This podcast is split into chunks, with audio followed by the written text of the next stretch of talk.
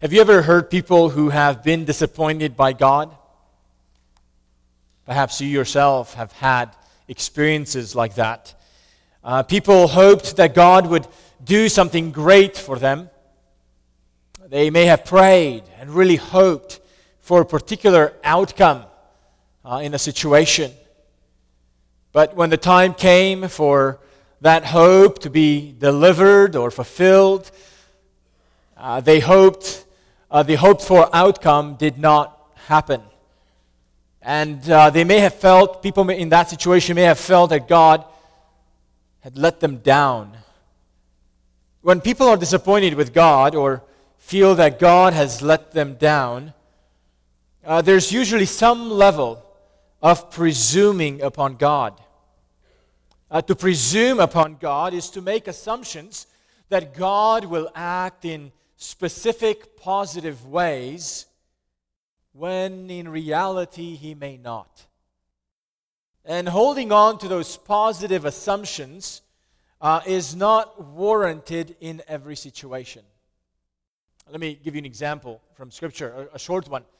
Uh, at one point, the devil tempted Jesus to throw himself off of a very tall building.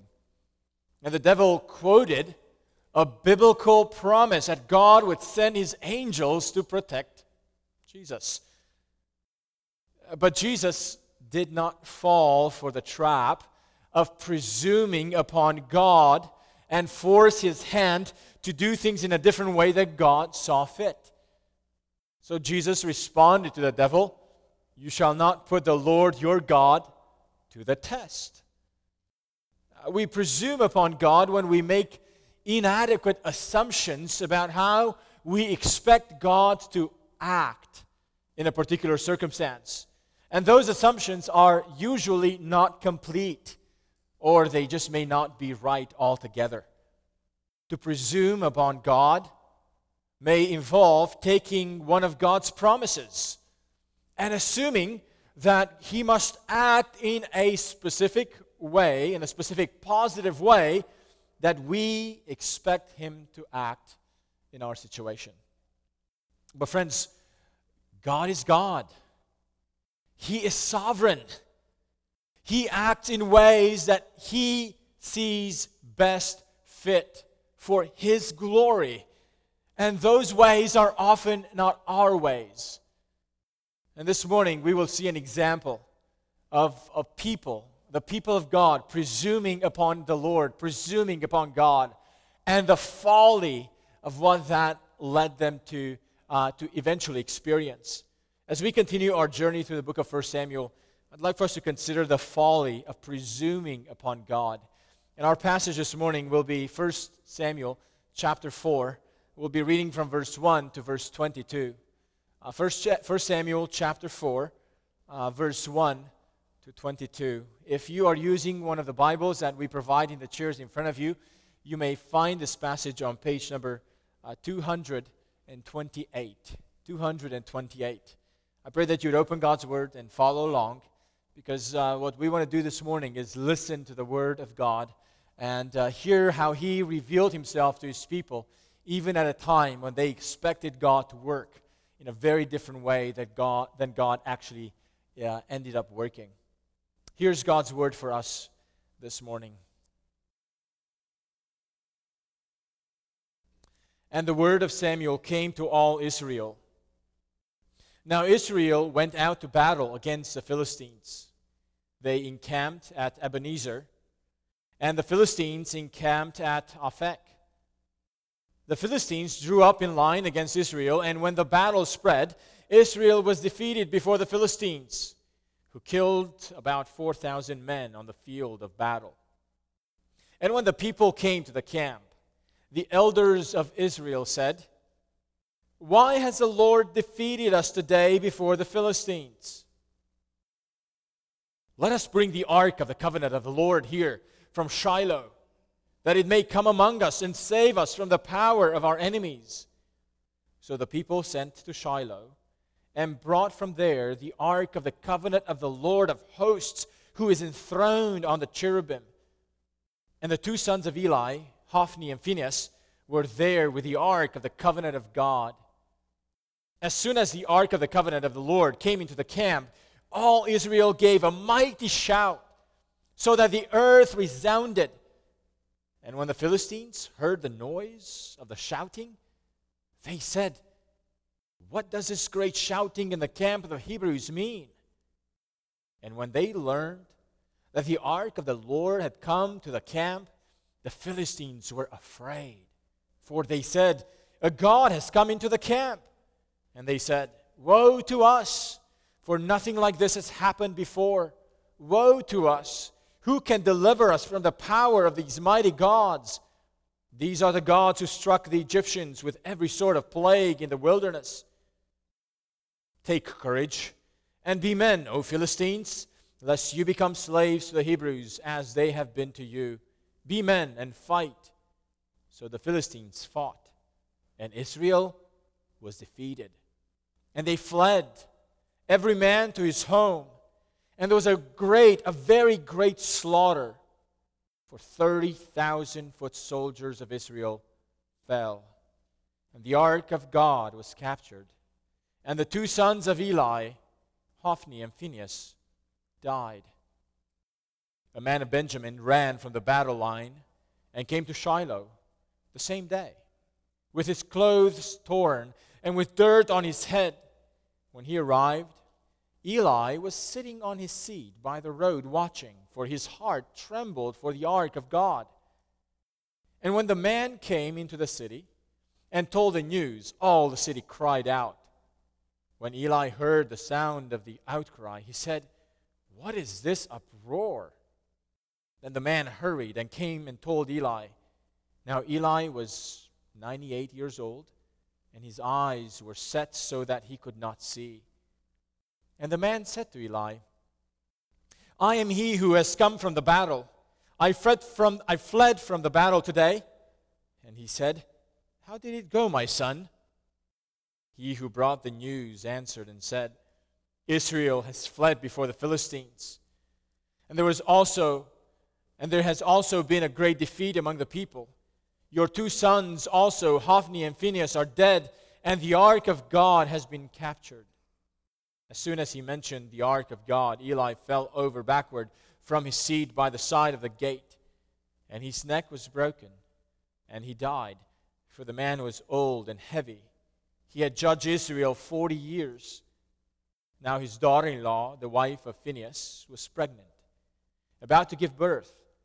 And when she heard the news that the ark of God was captured, and that her father in law and her husband were dead, she bowed and gave birth, for her pains came upon her. And about the time of her death, the women attending her said to her, Do not be afraid, for you have borne a son. But she did not answer or pay attention. And she named the child Ichabod, saying, The glory has departed from Israel, because the ark of God had been captured, and because of her father in law and her husband. And she said, The glory has departed from Israel, for the ark of God has been captured. Amen. This is the word of the Lord for us this morning. Would you pray with me, asking God to bless the preaching of His word for our hearts? Let's pray. Father, would you reveal yourself to us through the word that we have heard this morning? Would you let your word bear fruit in our hearts? Convict where there needs to be conviction, warn where there needs to be warning, awaken where there needs to be awakening, bring life where there needs to be life. Encourage where there needs to be encouragement. In comfort where there needs to be comfort. We pray all this in the name of Christ and for the edification of your people. In the name of Jesus we pray. Amen. The folly of presuming upon God. Verse 1 of this story starts with the words, And the word of Samuel came to all Israel. This particular phrase really belongs not to chapter 4, but to chapter 3. The divisions of chapters in the Bible are not inspired. This part of the verse um, really is a closure to what happened in the story of chapter 3. But reading it, it actually helps us understand a contrast between what happened in chapter 3 and, and what is turning on and what's happening in chapter 4. It helps us to see the, a great contrast. If in chapter 3 we have seen the story of how God established, called Samuel to be his prophet, and established him to be a man who, to whom the Lord would reveal himself and would speak to Israel. God established Samuel as a prophet. It's as if the author, the narrator of the book of First Samuel, is putting a pause to that scene and says, For the next three chapters, I want to tell you another part of this story. And for, for the rest of chapter 4, for the rest of chapter 5, and for the rest of chapter 6, we will not hear about Samuel or a word that comes from Samuel until we'll get to chapter 7. So, for the next three chapters, the, the word of the Lord that came to Samuel and through Samuel to the people of the Lord is once again silent. What we see here in chapter 4 and then chapter 5 and 6 is that the ministry that God began to do among uh, the people of God through the raising of Samuel is for the moment, if you will, in the narration, put on pause because God has to clean out the house, the corrupt priesthood, which was characterized by disobedience, by rebellion against God, and by care for honoring people more than honoring God. In the story of cleaning up the corrupt priesthood, so that room is made for Samuel to really begin working and begin unfolding his prophetic ministry, in the story of cleaning up the corrupt priesthood, we see the people of God presuming upon God, assuming God's favor and help, confident of his protection, when in reality, God had warned them of his judgment. And this is what it means to presume upon God. It means to pick and choose what we like about God and assume that God is there to help us accomplish our man made hopes. And the battles in 1 Samuel 4 expose the folly of presuming upon God. As in any portion of Scripture that presents us a narrative like we have here, uh, we interpret narratives by considering the scenes that develop in the story considering the plot, considering the crisis that unfolds and the climax of the, of the, of the crisis. And this morning, the story that we have before us in chapter 4 can be divided in four scenes. Each of these scene, uh, scenes develop or reveal how the crisis of presuming upon God unfolds. As we look at these four scenes, if you like taking notes, here the, here the a way we can summarize each of these four scenes. They all tell us something about presuming upon God. The first scene, presuming upon God seeks to control God. Presuming upon God seeks to control God. A second part that we'll see in the second scene is that presuming upon God starts with enthusiasm but ends in devastation. Presuming upon God ends with enthusiasm but ends in devastation. In the third scene, we will see that presuming upon God betrays a low view of God. Presuming upon God betrays a low view of God. And finally, presuming upon God ends in losing the glory of God. Presuming upon God ends in losing the glory of God. Let's look at each of these scenes and how this, how the story unfolds and develops for us. Presuming upon God seeks to control God. In verse 1, we find out that the Israelites had a battle against the Philistines. Uh, the Israelites gathered their army at a place called Ebenezer. Now, we all know the word Ebenezer because in chapter 7, Samuel will tell us what that means. Uh, it means, till now, the Lord has helped us. And we love the Ebenezer of chapter 7. Uh, but we are surprised to find out that the the Israelites drew against in battle against the Philistines at a place called Ebenezer.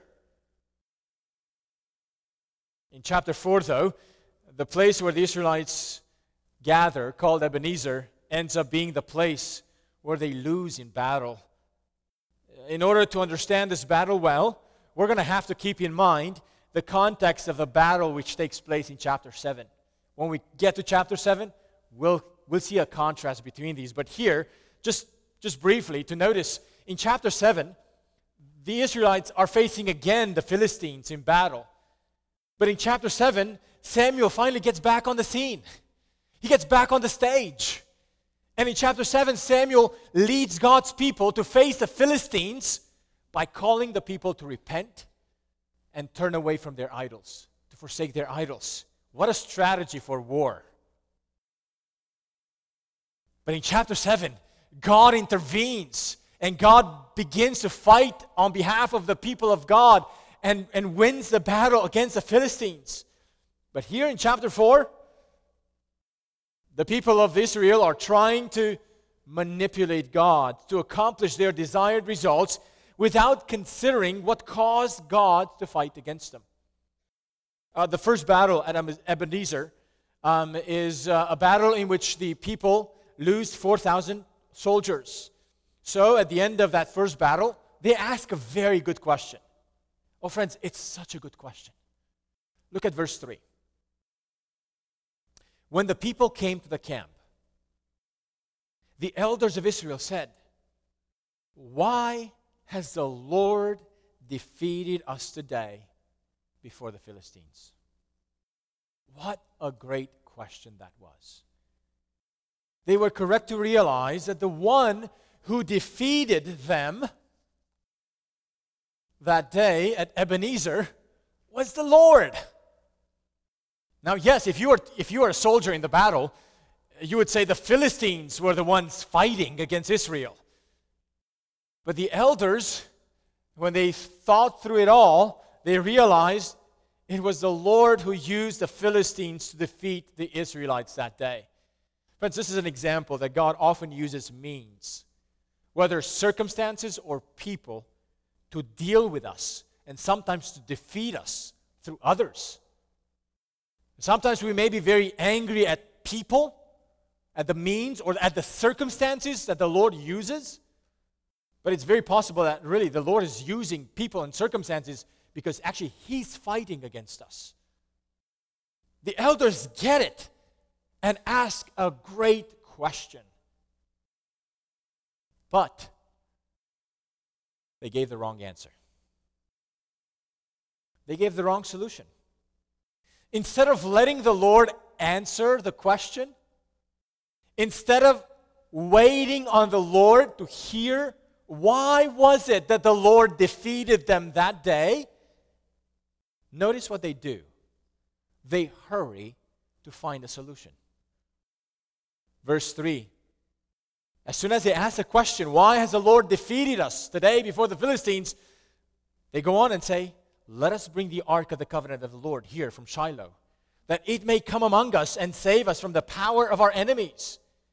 In verse 3, the leaders say, That it may come among us and save us from the power of our enemies. Now, some commentators say, well, oh, here they are looking at the ark to save them. In the Hebrew language, the it could also be tr- translated he, the Lord. In other words, it's unclear if the Hebrew uh, leader, the uh, elders of the, of the Israelites really thought that the ark itself was going to be the means of victory, or that the ark represented the Lord, and that the Lord would come among them and win the battle. On a first appearance, there seems to be some good in this idea. In verse 4, when the elders send for the ark, notice how the ark is described. The ark of the covenant of the Lord of hosts, who is enthroned on the cherubim. All those were true statements. The, the, the, the Lord of hosts, it means is the Lord of the armies. To recognize that God is the God of the armies is a good thing. Lord Sabaoth the Lord of hosts. They needed help. They appealed to the God who is the God of the armies. It was a true statement. They also recognized that the ark represented the throne of God. It was a place where God would meet with his people based on the shedding of blood, which covered the sins of God's people. They recognized that the ark was the ark of the covenant. God had made a covenant with his people. And the ark contained the tablets with the Ten Commandments. That was a summary, the testimony of the, of the covenant that God had made with his people. So, on first appearance, they're describing the ark really well, theologically astute, theologically correct. God indeed is the one enthroned between the cherubim. So they thought, they hoped that bringing God into the battle through the symbol of bringing the ark into the battle would save them from their enemies. But what's wrong with this idea and with this solution? Two things are wrong with it. First, there's a discrepancy between the way they asked the question and the solution they gave. They assumed that even though God had been against them in the first battle, they assume that they can now force God to change the outcome of the battle by bringing the very symbol of the presence of God into the battle. They assume that by bringing the physical ark into the battle, it would bring about their desired results. They assumed and hoped that they can make God be a servant and an executioner of their hopes. They did not consider whether or not there was any other cause for their first defeat. A second problem with their solution was that they forgot that the covenant which the ark represented, which God made with them, the covenant included not only covenant blessings, but covenant curses as well. Listen to what was part of the curses of the covenant. Leviticus 26, verses 14 to 17. God said through Moses, But if you will not listen to me and will not do all these commandments, if you spurn my statutes, my, I'm sorry, my statutes, and if you if your soul abhors my rules, so that you will not do all my commandments, but break my covenant, then I will do this to you. And he begins a number of things that he lists as covenant curses. And one of them in that bullet points of covenant curses is the following I will set my face against you, and you shall be struck down before your enemies. Moses repeated these covenant blessings and curses to the second generation of the Israelites as part of the covenant blessings and curses. Moses said the following in Deuteronomy 28 25. The Lord will cause you to be defeated before your enemies. In other words, this was part of what God said He would do to His people if they were to break the covenant with God. And this is exactly what happened throughout the entire book of Judges when people turned away from the Lord and God would let them lose battles against the enemies and would give them over to the enemies. And this is what happens in 1 Samuel chapter 4 as well. They started and framed the question well why did the Lord defeat us before our enemies today? But they did not consider what the Lord had said in His Word about the covenant curses as well as the covenant blessings. They got the blessings but they ignored the warnings, they ignored the curses. They presumed only upon God's blessings without taking to heart his warnings and curses. They were more interested to get their de- desired result instead of asking themselves, what was the root of their defeat? And what was the Lord trying to do to them through their defeat? Friends, in 1 Samuel, the, the elders of the people are the one who come up with this wrong solution. This is an example that even the elders can be wrong. Even the elders can be wrong. And here the elders are giving a wrong solution. We will see them give another wrong solution in chapter 8 when the elders of Israel come to Samuel and ask for a king. How sad. The very ones who are supposed to lead God's people well, they're the ones who, who do a half job. Ask the question well, but then give a wrong answer. They want to bring God as a solution to their problem. That was good. But they do it on their terms to accomplish their, the outcome that they had established. Friends, it is a good thing for us to want to bring God into the picture of our lives, into everything that we do. That's a good thing. But when we hurry to bring God to execute our human solutions instead of hearing from God His solution, we too are in danger of trying to control God and to bring about our desired results. Friends, don't pat your ba- yourself on the back just because you think and say that you want to bring God into the issues you are facing. That's a, that's a good step forward, but if you just stop there, you might also be in danger of presuming upon God.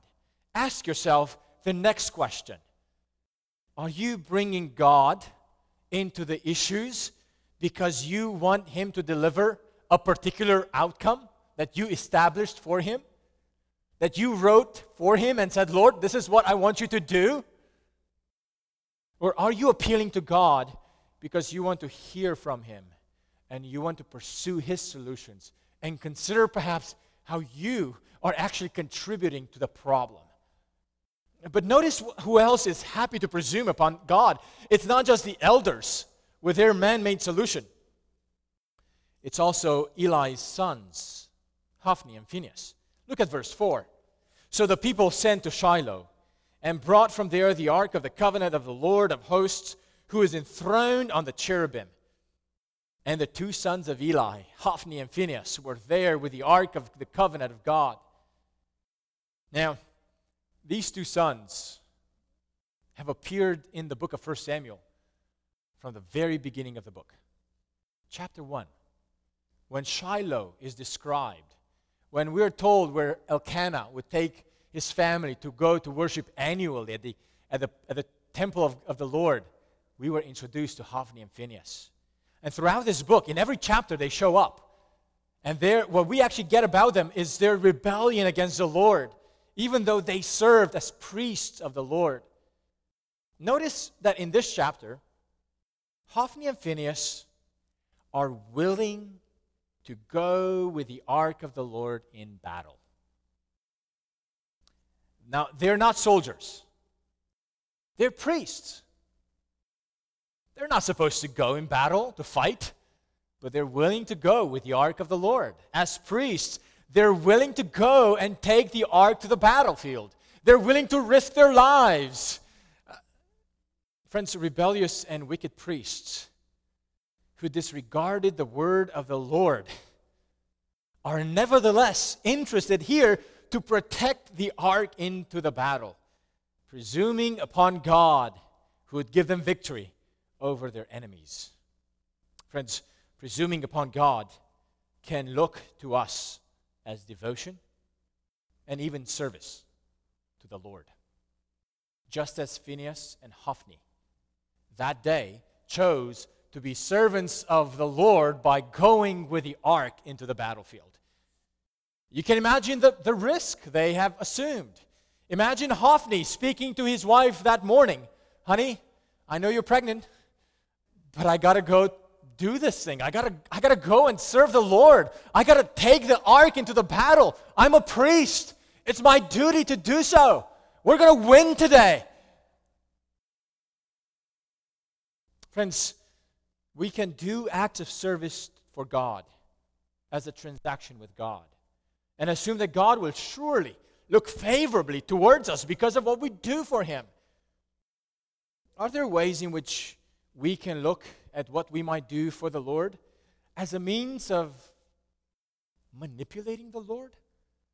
Is it possible for us to care more about the things belonging to the Lord, like Hophni and Phinehas caring for the ark, than to care for the word of the Lord? Is it possible that some people may be willing to risk and do risky things for God while at the same time remaining far from God? Because they only want certain results out of God and desire to manipulate Him. We see a second scene in this story developing. Presuming upon God starts with enthusiasm, but ends in devastation. Presuming upon God starts with enthusiasm, but ends in devastation. This is the second point we see. And we see this in the scene that begins with chapter uh, with verse 5 to verse 11. Notice how the entire people react when the ark is brought into the camp. In verse 6, as soon as the ark of the covenant of the Lord came into the camp, all Israel gave a mighty shout so that the earth resounded. And when the Philistines heard the noise of the shouting, they said, What does this great shouting in the camp of the Hebrews mean? There's great enthusiasm, great enthusiasm among the people at the arrival of the ark of God. They got their hopes up hopes of victory over their enemies.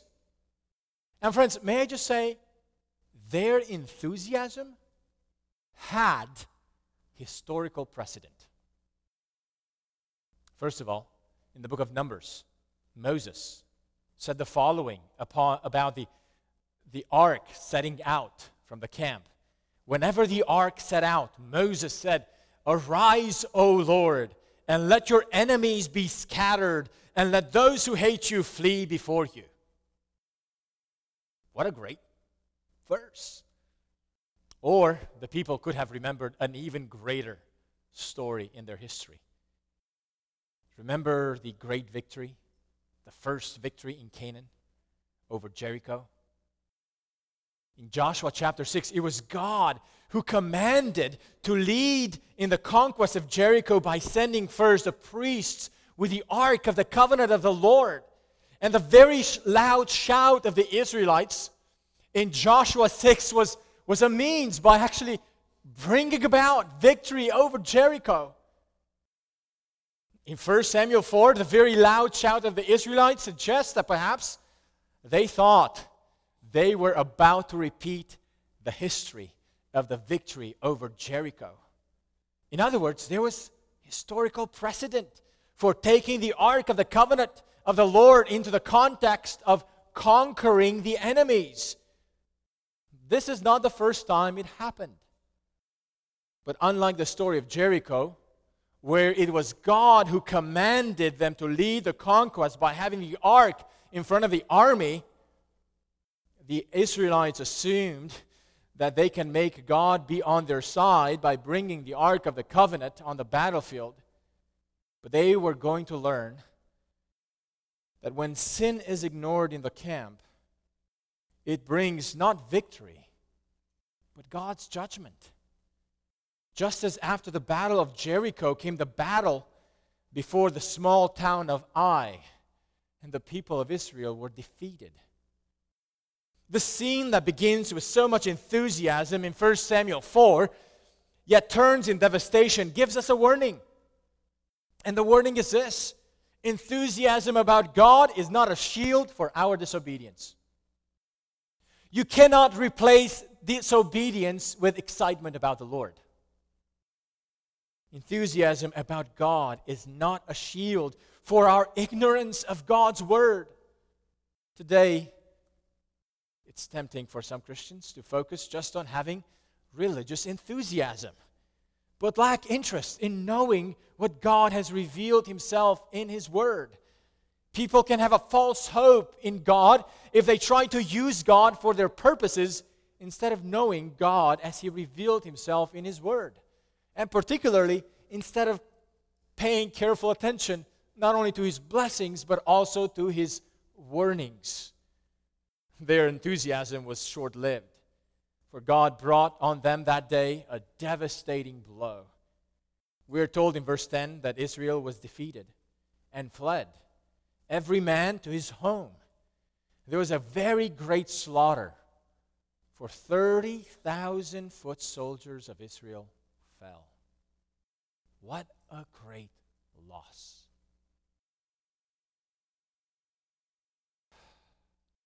Friends, God is willing to let us experience deep disappointments and pain, even disasters, in order to blow up our distorted expectations of God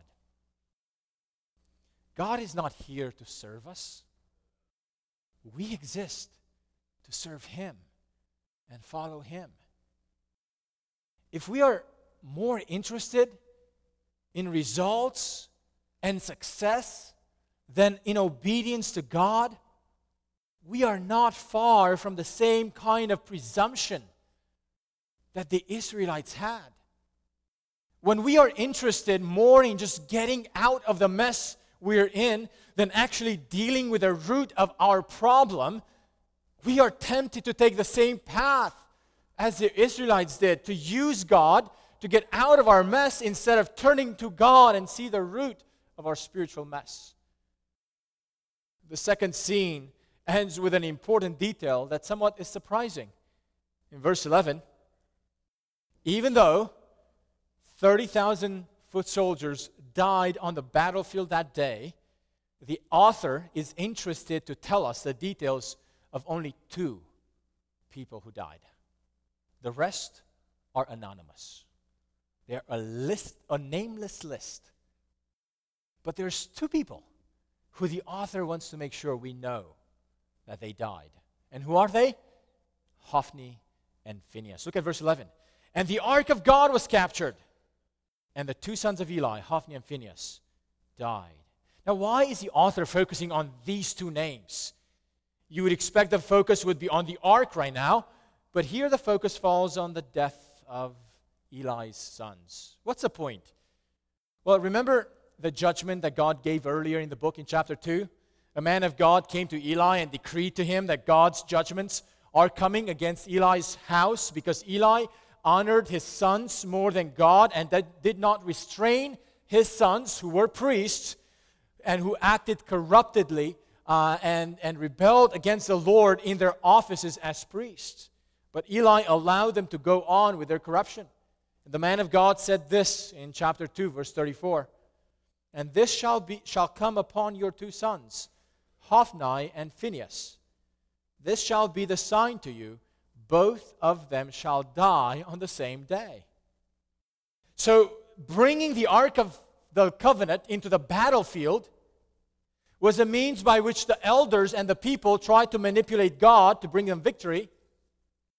But God used their attempt to manipulate God to bring Hophni and Phinehas to the battlefield to kill them. Otherwise, Hophni and Phinehas would have not been on the battlefield. There was no reason for them to be on a battlefield. They were priests. But God used what people thought to manipulate God, God actually used to accomplish his purposes. In doing so, God fulfilled his word. The point of focusing on the death of Hophni and Phinehas is to show us that God was in control in all this by fulfilling what he had decreed earlier. The devastation God brought upon Israel was a sign not of God's lack of self control, but quite the opposite that God was carrying out his warnings and his decrees of judgment. Friends, we presume upon God when we embrace only his positive promises and reject taking to heart his warnings and judgments. We might say, oh, the Lord won't do that to us. Friends, when churches or Christians only focus on God's promises to bless, but do not take to heart God's warnings, we too may experience the premature enthusiasm of the Israelites, only to find ourselves later down the line experiencing the devastation that God may bring against his people. That's scene two. Presuming upon God starts with enthusiasm and ends in devastation. Let's look at scene three, a third lesson about presuming upon God. Presuming upon God betrays a low view of God. The third scene unfolds from verse 12 to 18. And the entire focus of this third scene is, is bringing us to see how the people received the news of the devastation that happened on the battlefield. The details of this third scene focus on Eli's response. We see Eli presented in verse 13 as sitting on his seat by the road watching. Later in verse 15, we're told that Eli's eyes had become blind. And you're wondering, why was he waiting on the road watching when he was actually blind? Doesn't make much sense, does it? But we're told why he was watching. In verse 13, we are told that his heart trembled for the ark of God. The curious part here is that Eli earlier was not trembling for the word of God. At this point, he's not even trembling for the, his sons, he's trembling for the ark. As the scene unfolds, the man who brought the news finally comes to Eli. And notice what causes Eli to fall off his seat and break his neck and die.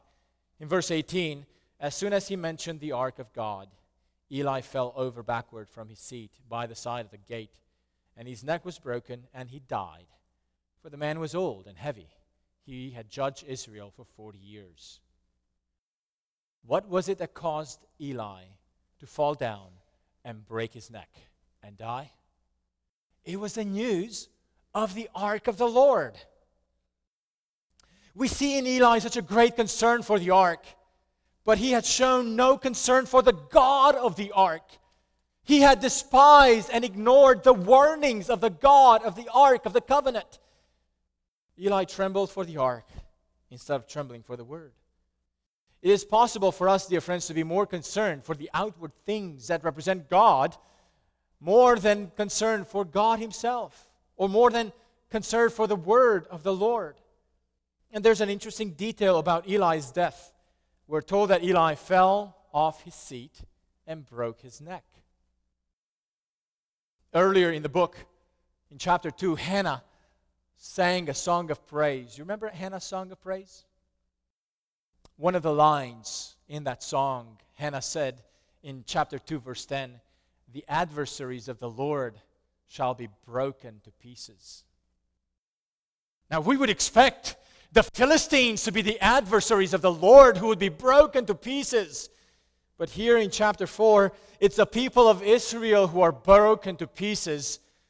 And even worse, Eli's very neck is broken to pieces. In chapter 5, another one will break its neck. In chapter 5, it will be the statue of Dagon that will fall off and break its neck.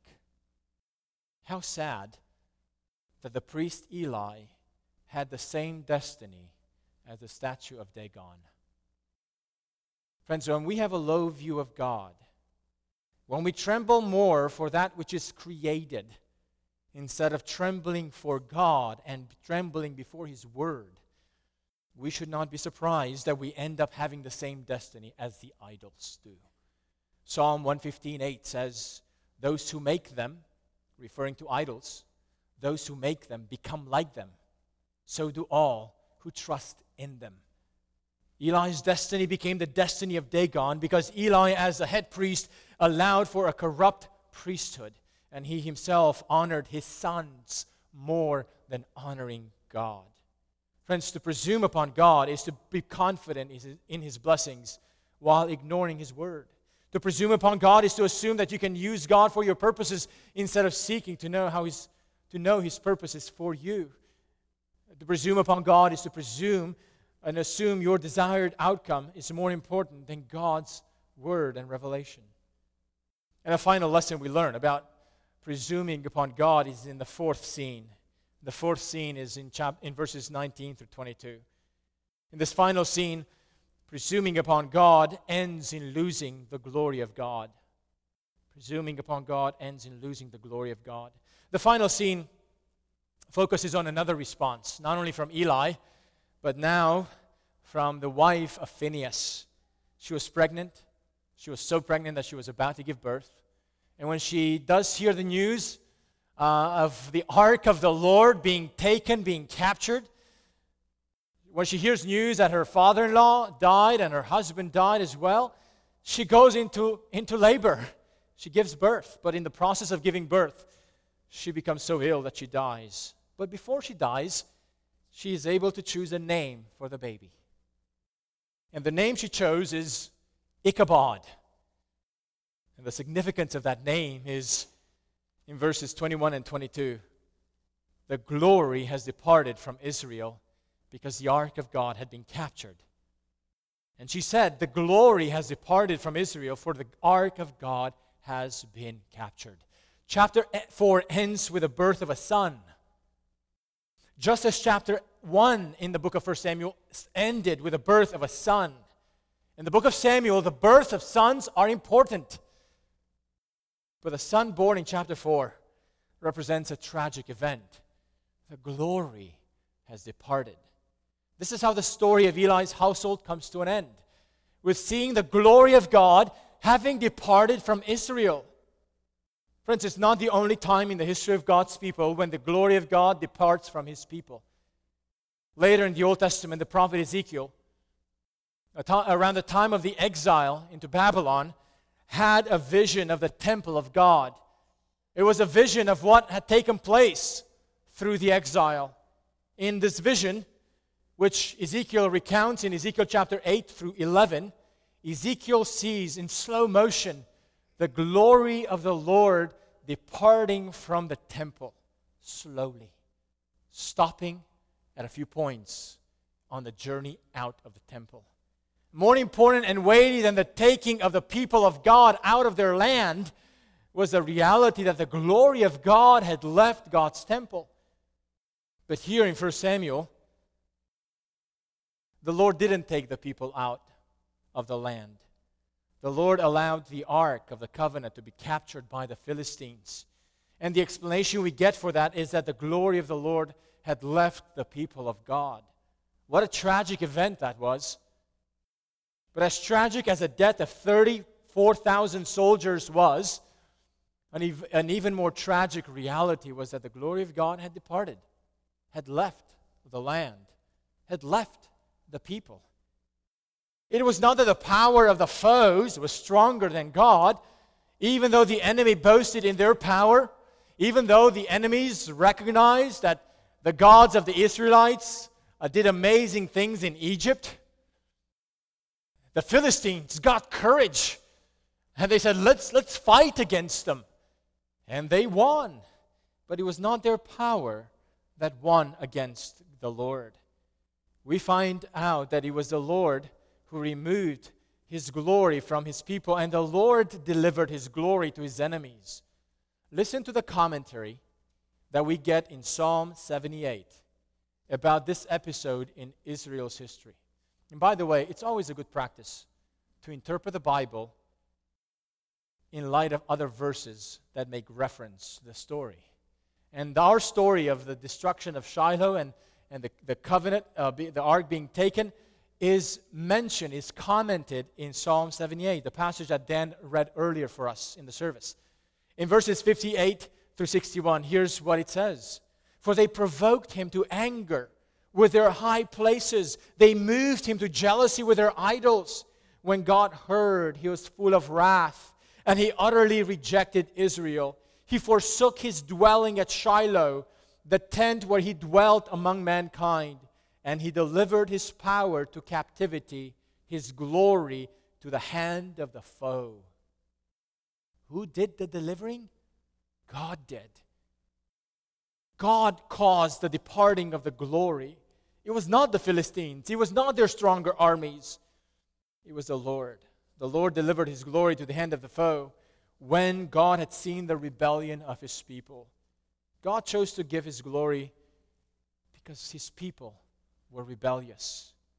But there's a rather interesting detail here. Instead of taking the people out of the land, this time God chose to take his ark of the covenant out of his land. I love how one Bible commentator pointed out Yahweh went into exile, taking on the curse of the covenant for his people.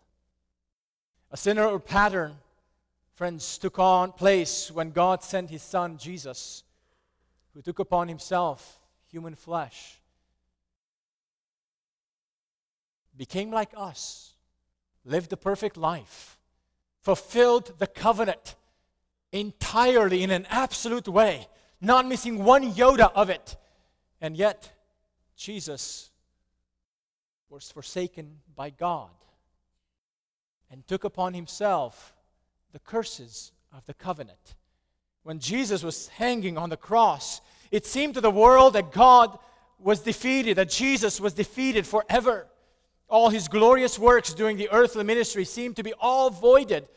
Yet it was by taking upon himself the curses of the covenant that Jesus triumphed over the foes of his people, over sin and death.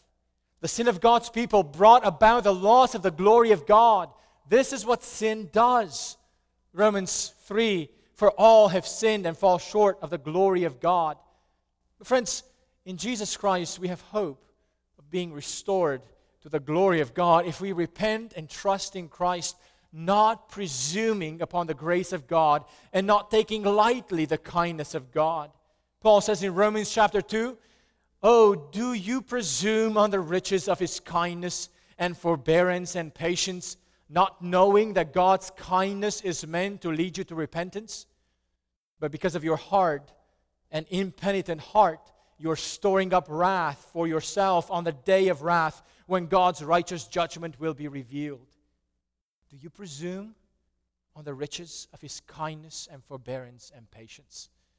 Friends, the tragic losses that Israel experienced that day the 30,000 soldiers, the loss of the priesthood, the loss of the ark was the accomplishment of God's purposes. Sin brings death. Sin brings the loss of the glory of God.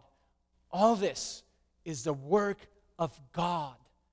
Don't presume that God only works in blessings, He also works in judgment. God brings His glory both through salvation and through judgment. But the greatest act of God working through judgment is when He judged His Son Jesus on the cross. God acted against His Son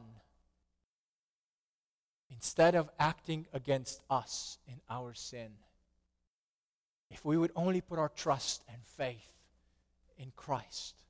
Outside of Christ, God will show his glory in judging us. In Christ, God has shown his glory in judgment upon Jesus. Friends, how are we tempted today to presume upon God? Here's how a non believer presumes upon God. A non believer may believe in God, a non believer may exi- believe in the existence of God.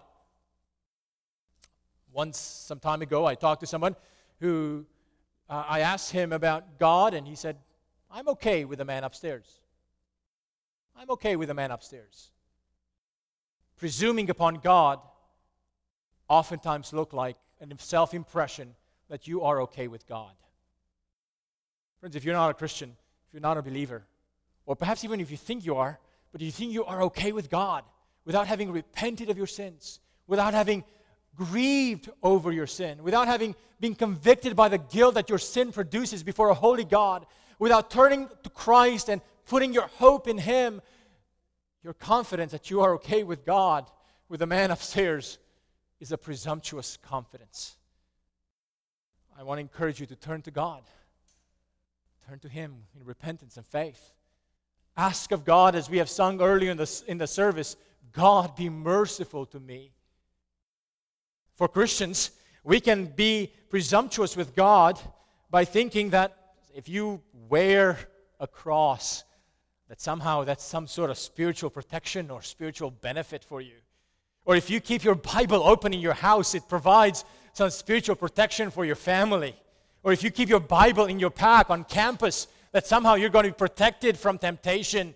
Oh no, that's, that's presumptuous. It has, it has no no meaning to keep the Bible in your pack if you don't keep your Bible in your mind, if you don't keep your Bible in your heart. To think that you can have an outward prayer of repentance, being sorry without a deep contrition of rebellion of, over your rebellion against a holy God, even a prayer of confession might be presumptuous if you take sin lightly.